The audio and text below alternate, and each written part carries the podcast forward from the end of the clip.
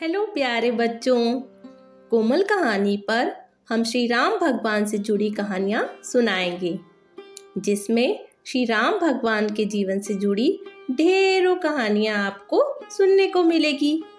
तो चलो आज जानते हैं भगवान श्री राम के जन्म के बारे में। श्री राम का जन्म। एक बार भगवान विष्णु क्षीर सागर में शेष नाग पर लेटकर आराम कर रहे थे। माता लक्ष्मी भी उनके पास बैठे थे। तभी ब्रह्मा जी और शिव जी के साथ बहुत सारे देवता उनके पास आते हैं और बोलते हैं, हे प्रभु, हे दीनानाथ, हे प्रभु विष्णु, पापी रावण पृथ्वी पर सभी को परेशान कर रहा है। ऋषि, मुनि, देवतागण, पृथ्वीवासी सभी परेशान हो रहे हैं। तभी माता सरस्वती बोलते हैं, ब्रह्मा जी और शिव जी ने भी लंका के राजा रावण को यह वरदान दे दिया है कि उसकी मृत्यु देव, दानव, नाग, किन्नर, पशु आदि किसी से नहीं हो सकती। इसलिए अब वह बिना डरे सभी को मार रहा है, उनके गांव जला रहा है। वह बहुत अभिमानी हो गया है, स्वयं को भगवान मान बैठा है। हे प्रभु, अब आप कुछ करो। तब श्री विष्णु मुस्कुराते हुए सारे देवताओं को विश्वास दिलाते हैं और बोलते हैं, मैं ब्रह्मा जी और शिव जी के वरदान का आदर करता हूँ, परंतु उन्होंने अपने वरदान में मनुष्य का नाम नहीं लिया, तो केवल एक मनुष्य ही बचा है जो रावण को मार सकता है। अब मैं मनुष्य के रूप में पृथ्वीलोक पर जाऊँगा और रावण को मारूँगा। बस यहीं से शुरू होती है श्री राम के जन्म की कहानी। अयोध्या नाम की एक राजधानी थी। वहाँ एक तेजस्वी और वीर राजा रहते थे। उनका नाम था दशरथ। उनकी 3 पत्नियाँ थीं, कौशल्या, कैकेयी और सुमित्रा। राजा दशरथ को उनकी जनता बहुत मान सम्मान और प्यार करती थी। अयोध्या नगरी में धन, धान्य और वैभव की कोई कमी नहीं थी, परंतु चिंता की एक बात थी, राजा के कोई संतान नहीं थी। वे हर समय इस बात को लेकर परेशान रहते थे। एक दिन राजा दशरथ अपनी परेशानी लेकर वेदों के ज्ञाता ऋषि श्रृंग मुनि के पास जाते हैं और उनसे प्रार्थना करते हैं और अपनी समस्या बताते हैं।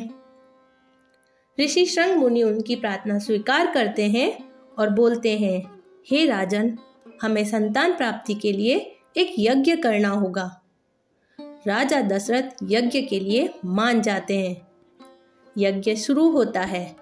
इस यज्ञ में ऋषि श्रृंग मुनि के साथ साथ सभी तपस्वी, ऋषि मुनि, विद्वान, अन्य राज्यों के राजा, महाराजा, उनके मित्र और गुरु वशिष्ठ भी शामिल होते हैं।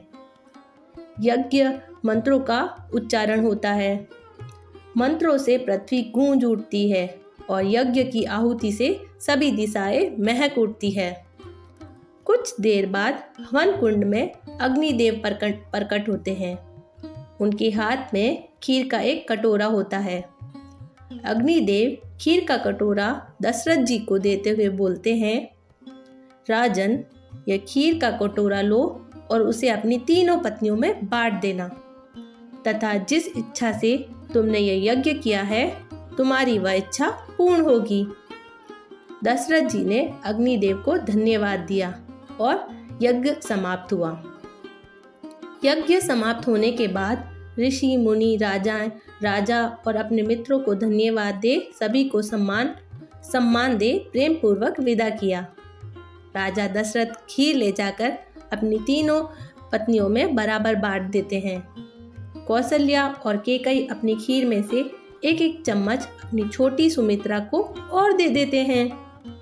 इस प्रकार सुमित्रा खीर का एक भाग नहीं 2 भाग खा लेती है।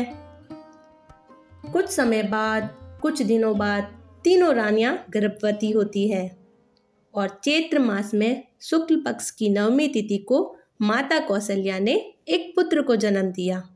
फिर रानी कैकेयी ने एक पुत्र को तथा रानी सुमित्रा के 2 पुत्रों का जन्म हुआ। बच्चों के जन्म से पूरी अयोध्या नगरी में उत्सव चल रहा था। उनके जन्म से सारे लोग खुश थे, मुस्कुरा रहे थे और उनके जन्म के उपलक्ष्य में देवता लोग भी ऊपर से फूल बरसा रहे थे।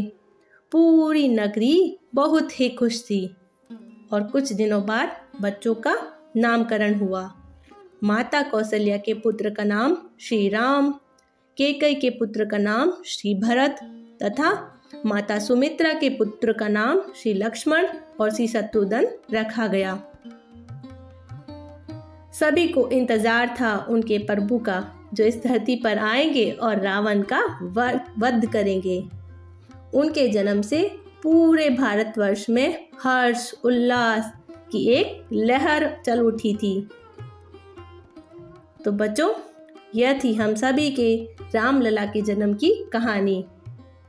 और तैयार हो जाओ श्री राम के जीवन से जुड़ी और भी कहानियां सुनने के लिए।